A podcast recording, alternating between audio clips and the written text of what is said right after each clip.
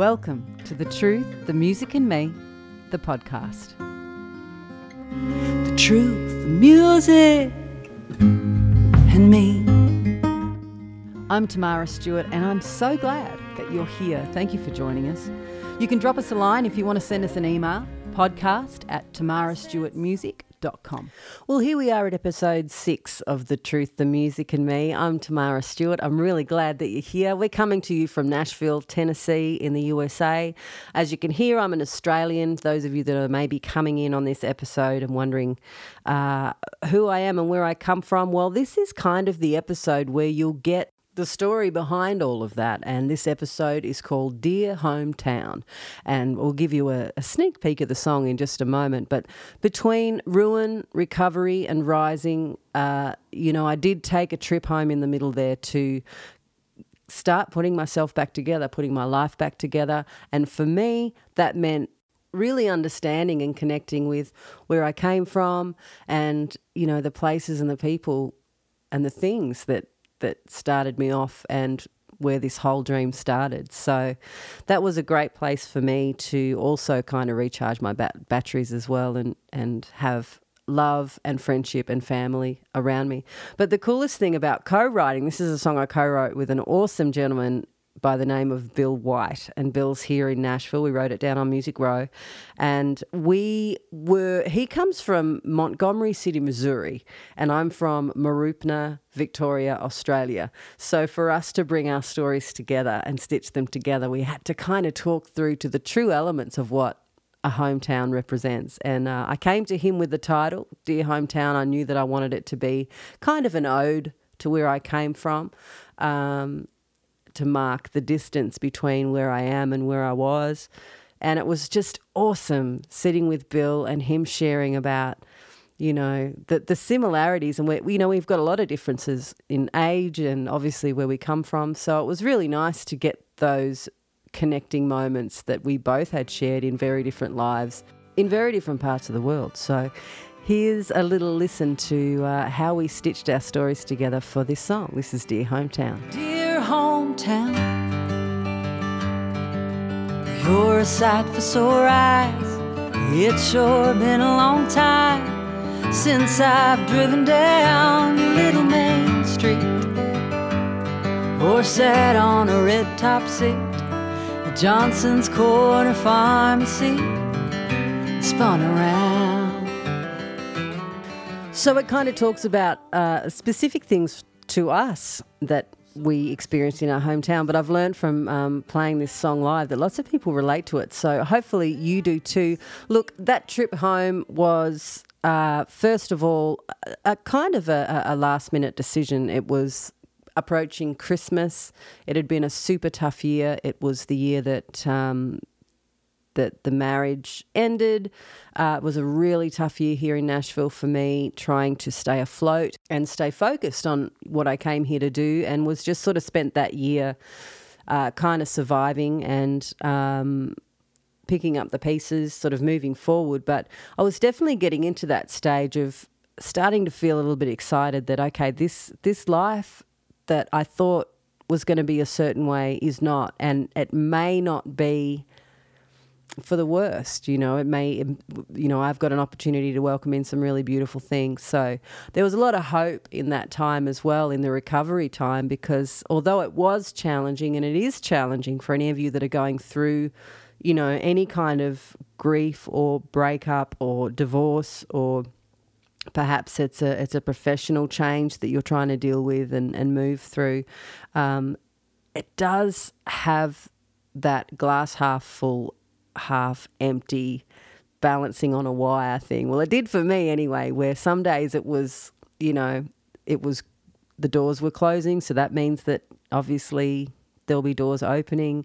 And other times it was just really feeling that loss and that grief. Both can coexist, I feel, in this time, as long as, you know, the focus is to keep moving through, to remind yourself to focus forward rather than constantly obsessing about the past, which is what I myself was very guilty of. It kept me stuck for periods that were longer than they needed to be. But that was my process. I grieved, I got through it my way. It is different for everybody.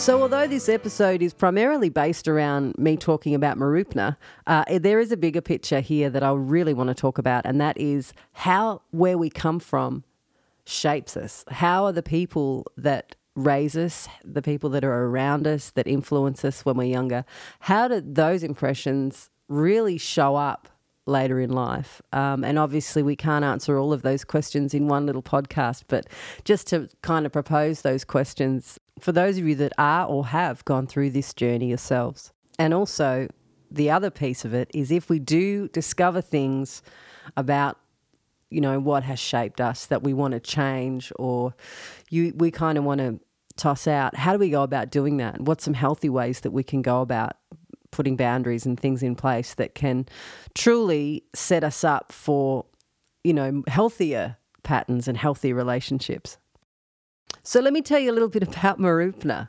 M O R O P N A, just to get for anyone who wants to Google it.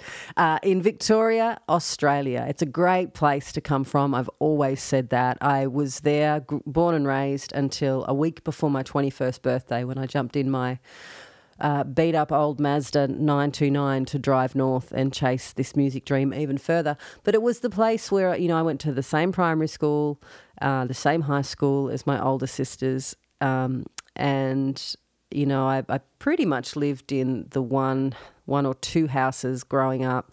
So my roots were very deep um, and had, were, were well established in Mooroopna. It was always the place I went back to. I lived in Sydney for um, for a long time on the central coast of New South Wales. I even lived up up north um, near Byron Bay for a while um, during my adult life, and and in Tamworth for a very short period of time. Um, music took me to all sorts of places, and of course, traveling, being around the world, and and being able to get out of Mooroopna um, was really important to me. That was something that I just knew I couldn't have this life from that home base. So it was nothing personal against Mooroopna why I left.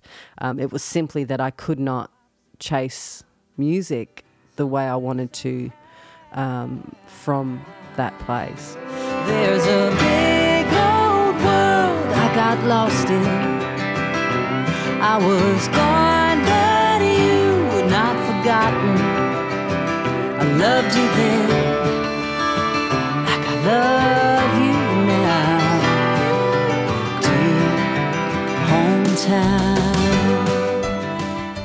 So I mentioned earlier how it was a last minute trip that Christmas that I went home to Mooroopna and, and the one that um, that this song represents on the album. And it certainly was. I mean, I'd been going through a period of um, making progress and healing and moving forward. My divorce was coming up um, just before this Christmas, was due to be happening in Australia. I didn't need to be present. Um, it was all going to go through paperwork was going to happen pretty easily. Uh, so there wasn't any need for me to physically be home, but my family is, of course, still there, um, and I have family still in Mooroopna. Um, it was just there were a lot of reasons why I wanted to be home, but I I I'd woken up one morning and just it's like a, I was waking up and I was in I just was it was that feeling I was so familiar with. Um, maybe apathy, maybe just that feeling of like I'm not happy, I'm not sad, I'm just there. I'm just I'm not feeling anything. There was no new kind of stimulants or happiness or people or energy coming in because number one, quite frankly, I wasn't chasing it or looking for it or searching for it. But I also was still trying to work out how I could exist in this new place and how it was all going to happen. So I was still putting myself back together, basically. Let's just say that. And so I woke up one day and I was like, okay, I'm I got to do something different. I've got to do something. What do what would I love to do today that would actually spark some kind of new feeling? And I thought I just want to ring my mum and ring my dad and tell them I'm coming home for Christmas. Um, I just want to feel what that feels like. So I got busy and did some searching and uh, took the plunge and bought the ticket. And then I got to ring my dad and say, "Hey, Dad, guess what? I'm coming home for Christmas." And got to do that with Mum, and it was just was awesome. And so I wanted to make sure that that trip home was going to be about me going back and thanking and showing my gratitude and love for the people that really had kept me going that year um, on the late night phone calls and, you know, me crying on the phone from the other side of the world.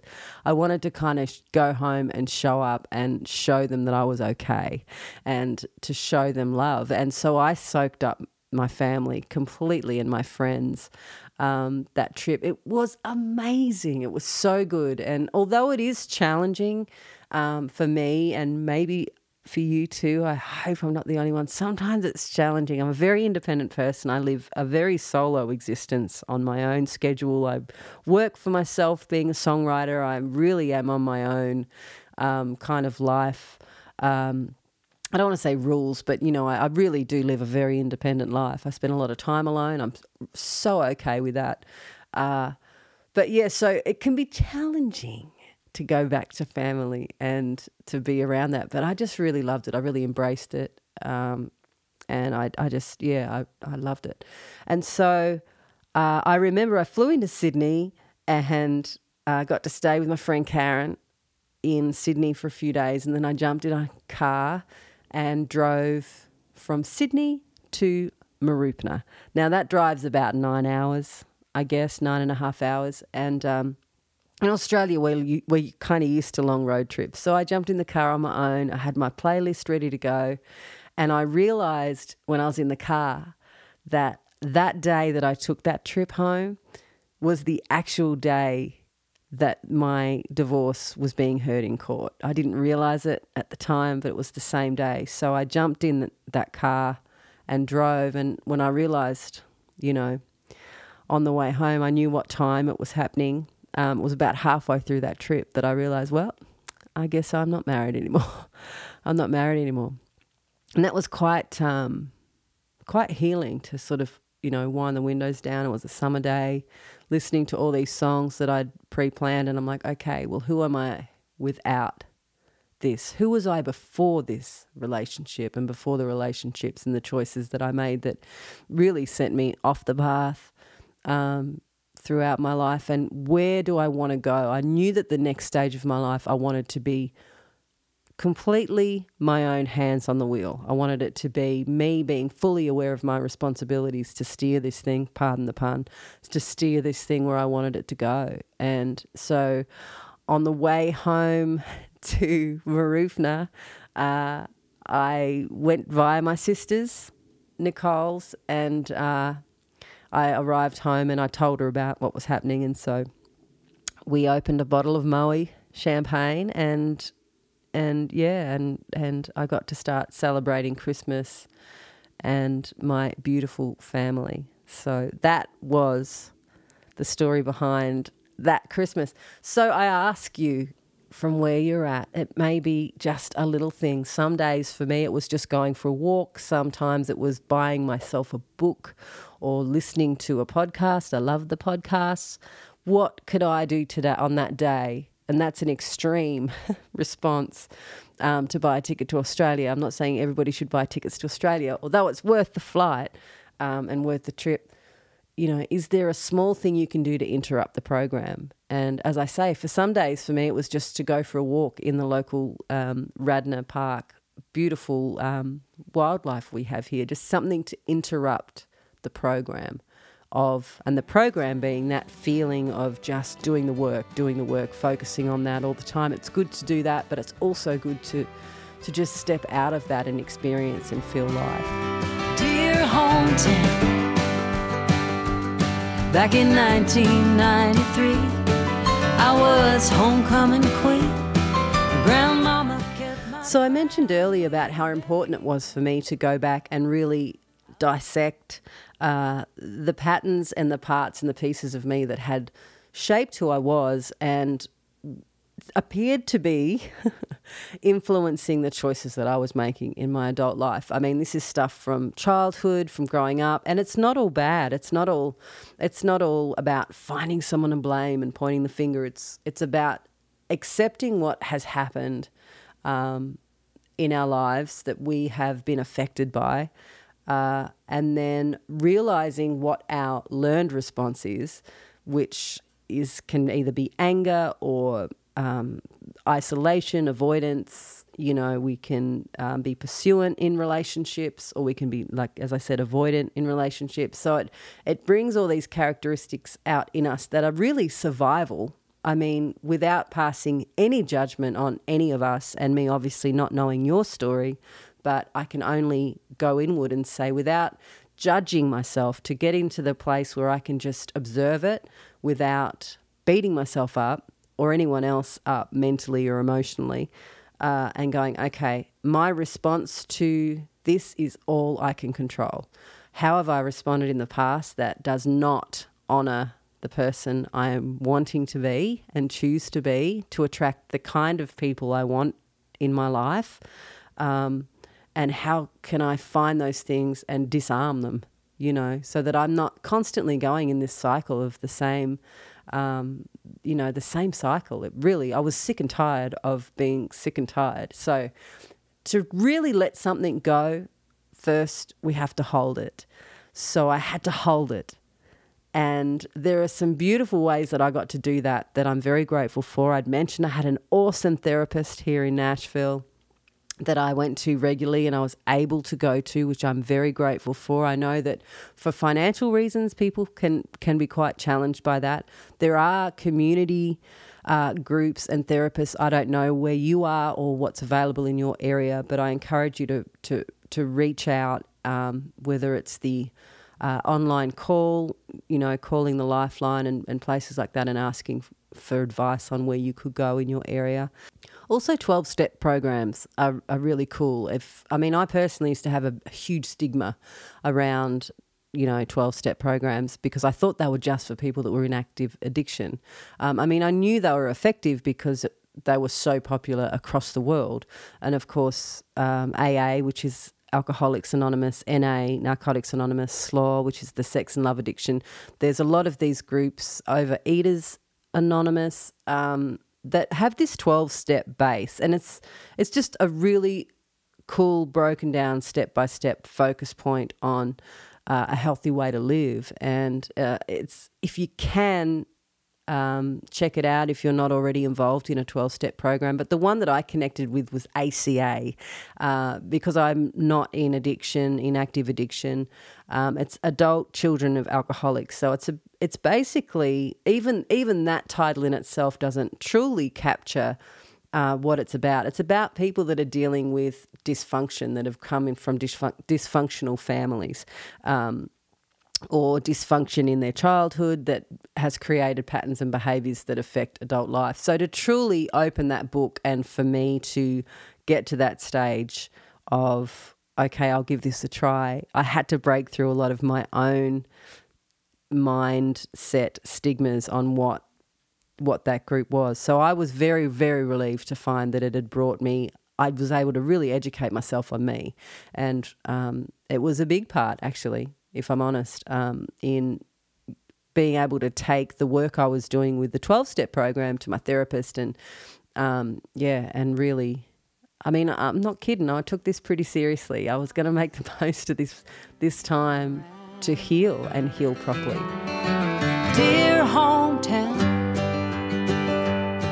so much of you has changed, but enough of you remains So there you have it. That is just a little bit of the story behind the song of Dear Hometown, what it represents on the album, and of course, where we are in the project, which is in recovery, in the healing, and uh, moving forward. We're moving through. So, just before I tell you about next week's song that I'm so excited about, uh, let me just remind you if you want to grab a copy of The Truth, the Music, and Me, the album that this whole podcast is sort of stemmed from, you can. You can go online to Apple Music and iTunes and Spotify, wherever you buy music online, and you can pre order the album. And when you do, you get five tracks automatically are available to you. So the full album comes out April 5th, but prior to that, if you pre order, you get Recovery, which is part two, which is where we are right now. So, Ruin is the first five tracks of The Truth, the Music, and Me. We are in Recovery part two, and then part three is coming up in just a couple of weeks' time. As I said, we started at ground zero, we're moving through, and we're going up. And of course, we're going to have the last round of podcasts will be in Rising. So, we're moving from Ruin through recovery to rising. And if you want a physical copy of the CD, it's beautiful artwork and just good old fashioned physical CD from track one to track 15 with all of the words and all of the bits and pieces in it. You can grab one from my website that'll show you, or order it from your local record store. The Truth, the Music, and Me, Tamara Stewart is what you ask for. This song, this song has blown my mind with how many of you relate to it. This is the new single, Haunted House. There's a crack above the window in the hallway. The timber's kinda worn in the doorway from my shoes. Has she noticed in the cupboard in the kitchen? There's a red wine glass that's missing. That was a you. The night we drank too much Merlot. Couldn't clear the counter quick enough. I wanna know how does she fall asleep in my Can't you see the outline? Oh, they were hanging such a long time. The photographs you took down. Can't you smell my perfume? I know the sheets in the bedroom are the ones that I picked out. How does she fall asleep in my haunted So, thank you for joining us on episode six of The Truth, the Music, and Me, the podcast. It's been a pleasure. As always, thank you so much for your emails. Podcast at tamarastewartmusic.com. Keep them coming. And until next week, when we bring you Haunted House, episode seven, take care of yourself. True. The music and me.